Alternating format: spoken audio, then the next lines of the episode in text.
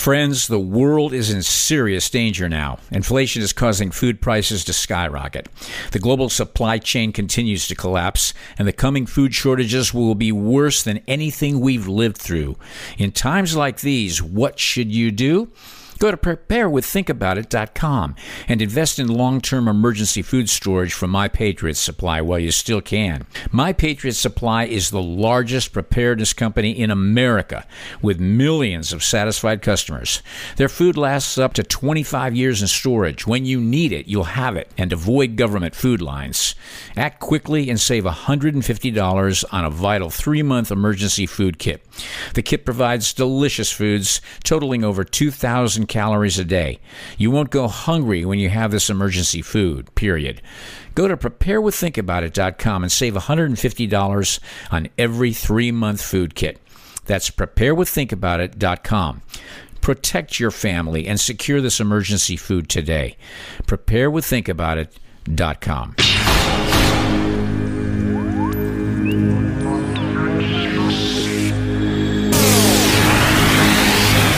Hi, Steve here.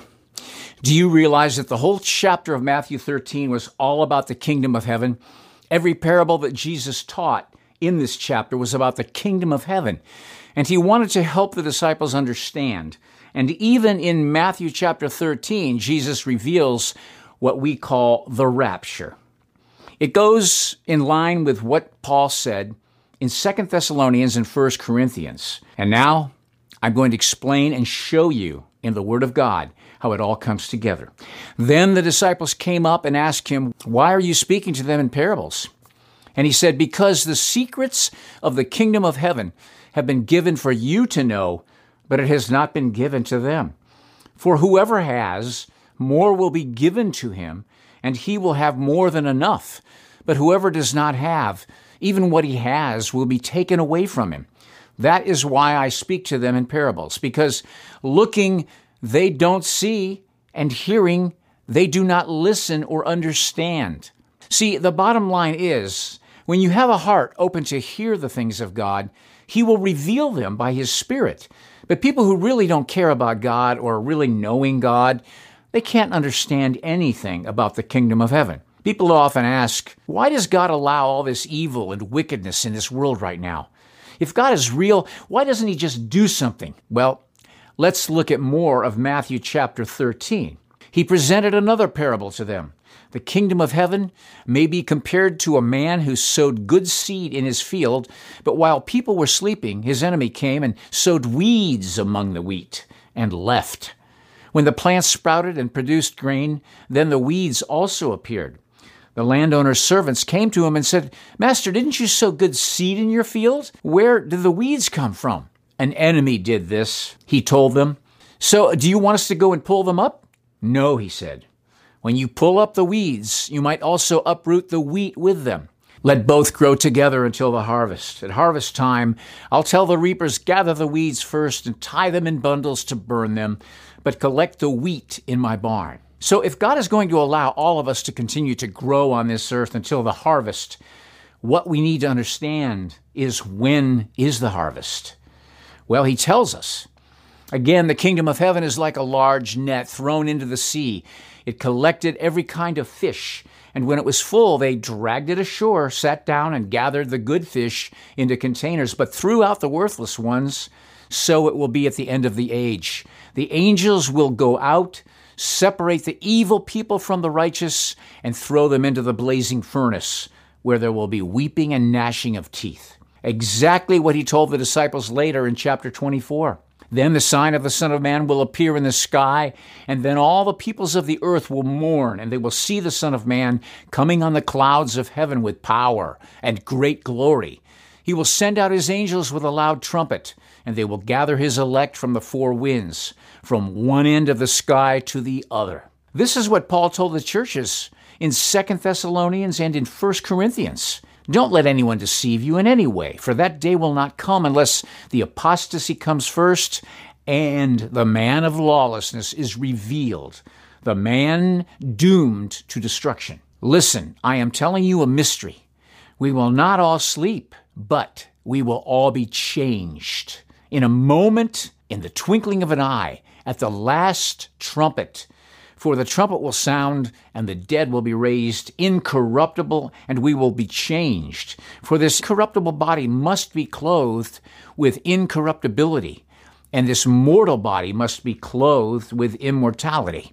So, between what Paul told the Corinthians and the Thessalonians, and most likely all of the church at that time, we know that we will all be changed, those of us who are in Christ, and we know that it will happen in the twinkling of an eye at the last trumpet.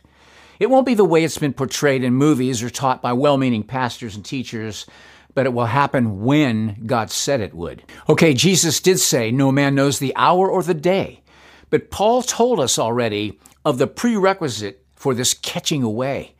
Now, I want you to look at some of the most neglected verses in Matthew that I hardly hear anyone talk about. And it's where Jesus explained to the disciples about the parable of the weeds in the field. He said, The one who sows the good seed is the Son of Man.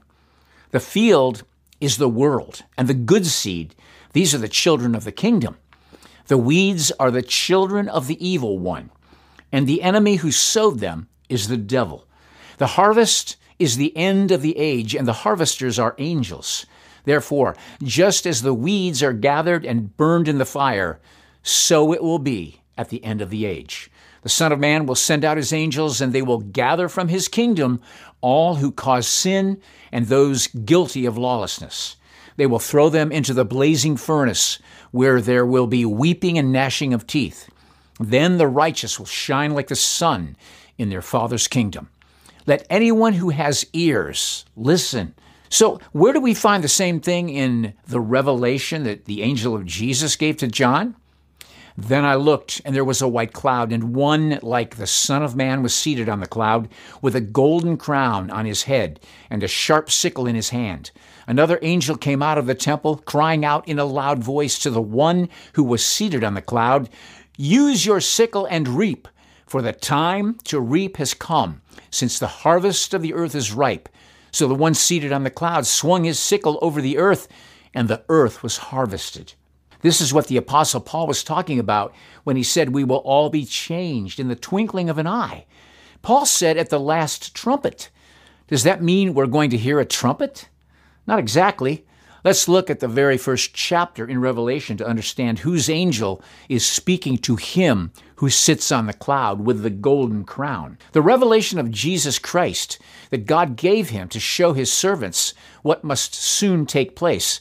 He made it known by sending his angel to his servant John. He tells us in the very first verse of the first chapter of Revelation that it's the angel of Jesus who's revealing everything to John in the book of Revelation. Then look at verse 10. I was in the Spirit on the Lord's day, and I heard a loud voice behind me, like a trumpet.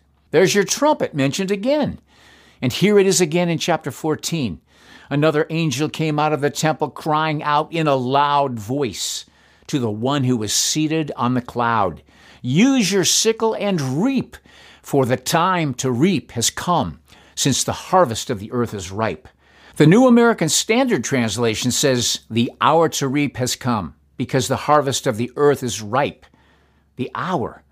Jesus said, Now concerning that day and hour, no one knows, neither the angels of heaven nor the Son, except the Father alone. But this was the moment when the angel came out of where? That's right. He came out of the temple of God, the Father, who gives the angel of the Lord Jesus Christ the word use your sickle and reap for the time has come. Think about it.